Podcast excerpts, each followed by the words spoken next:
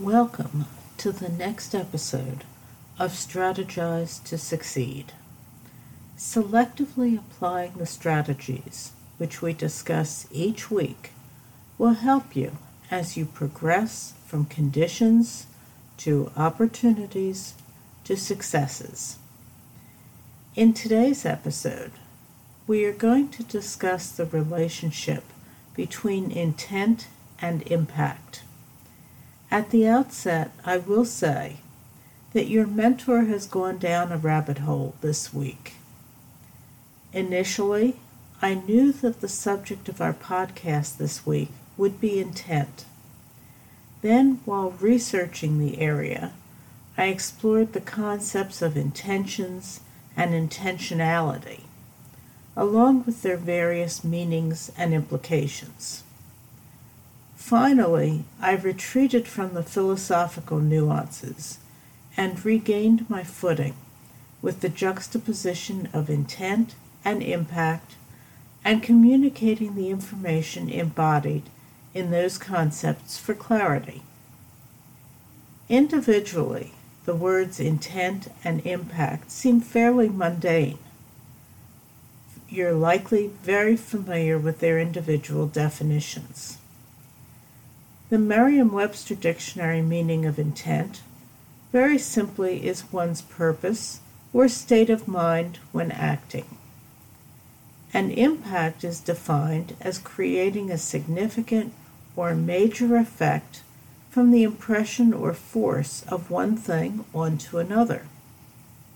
Both words are in common parlance, and one might even assert that both intent and impact are frequently overused. However, it is the often unspoken relationship between these two words which we will explore today.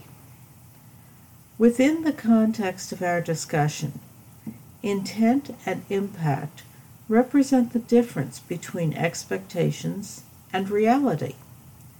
Our intent captures our anticipation of a certain meaning being ascribed to the words which we have chosen. The counterbalance to our intent is the impact which our words and their intended meaning have on the recipient. If the impact of our words mirrors the expected intent of those words, then we have succeeded at communicating. But, as you and I both know, it is not uncommon for the meaning of the words which we think are very clear and even obvious to be twisted, turned around, and reconfigured by the recipient into a completely different interpretation. Then we have a problem. There are three primary reasons why communications fail on the trip from the intent to the impact. The first problem can occur when either the speaker fails to satisfactorily present his intent or the recipient fails to receive and translate the intent so as to understand its impact. The second failure of communications occurs when the speaker misaligns their words and their actions so that there is an inconsistency between the two. This problem negates the possibility of achieving the intended impact. The final failure of successful communications occurs when the intent is well communicated and completely understood. However, the communications fail because the recipient does not appreciate the intent which the speaker desires to convey. This inability to communicate does not represent an irreparable situation. By recognizing and reflecting on the situation, you have the opportunity to ask questions, resolve issues, and then repair the breach in communications before it has become entrenched. In the article Intent versus Impact, Learn to use excellent communication skills. Found in the Black Sheep community. several questions are presented which you should be prepared to explore when the intent and impact of your communications fails to meet. First, determine what was the basis for the misunderstanding. If the problem can't be isolated, it becomes impossible to zero in on a solution. Certainly, until this matter is resolved, it becomes impossible to pursue further communications. Figure out why your intent wasn't received as you planned by your listener. Where are the gaps in the meaning? As you can imagine, if you don't answer why, it becomes likely that you will repeat the miscommunication in the future. Then review the situation and try out ways to make your communication style more effective. Also, do not overlook an assessment as to where the breakdown occurred. Was it on your end with a faulty intent being communicated? Or did the problem originate with a flawed impact and an issue coming from the recipient? Be honest in your evaluation. If the fault for the lack of communication was yours, be accountable for it. There is no question that it is more difficult to rectify a problem stemming from the recipient of the communication, particularly if they did not grasp your intent. But if the problem is centered on the intent, there are certain steps which you can take to mitigate the damage, or at least to limit the possibility of a repeat problem emerging. First, Make certain that your intent is absolutely crystal clear and direct. This is not the place for double meanings or any ambiguities. Initially, share your concerns directly with the receiving party.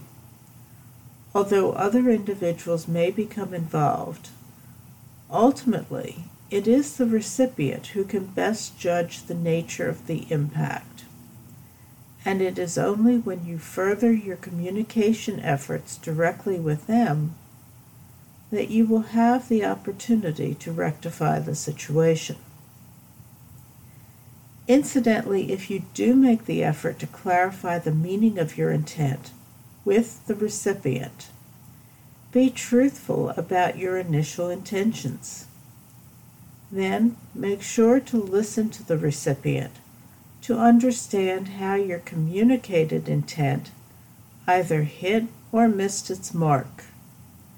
Remember that a bit of empathy can go a long way toward improving communications.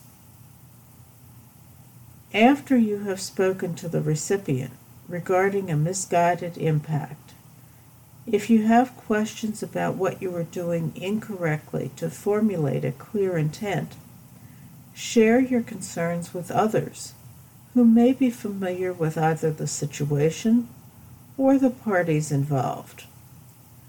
From this exchange, you may be able to generate a better understanding of what is needed and what you can provide in your intent so that the impact becomes what you would hope it to be. There is also the concept of adaptation.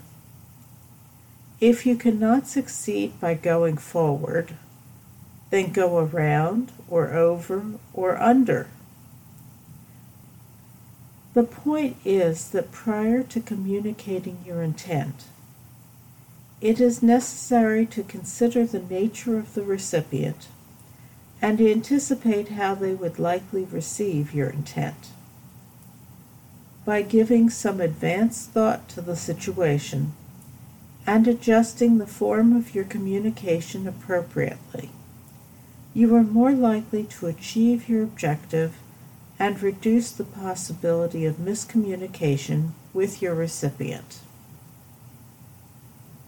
The upshot of these suggestions is that there is a need for the person initiating communications by sharing their intent to take greater responsibility for the successful transmittal of such an intent so that the impact is properly received and confirmed, engendering a suitable response. The more cautious approach at the outset would seem to result in greater success in the communication of intent to impact. In the article Intent versus Impact The Communication Disconnect by Peter Lesser, he clearly highlights the perspective of the recipient. Quote, when someone says your impact was hurtful, they're referring to their own experience and perception of your actions. By respecting their experience, you can respond in a way that fosters communication and connection rather than alienation and resentment. Different people absorb, perceive, and respond to the same information in different ways. So the impact of your words or actions will vary depending on whom you're talking to. Close quote. The intent versus impact conundrum can perhaps best be summarized by author George Bernard Shaw. He wrote, quote, The single biggest problem in communication is the illusion that it has taken place. Close quote. Thank you for sharing your time today. Remember your application of strategic decision making approaches can result in more beneficial outcomes for you, both professionally and personally. Why not turn that process into your opportunity?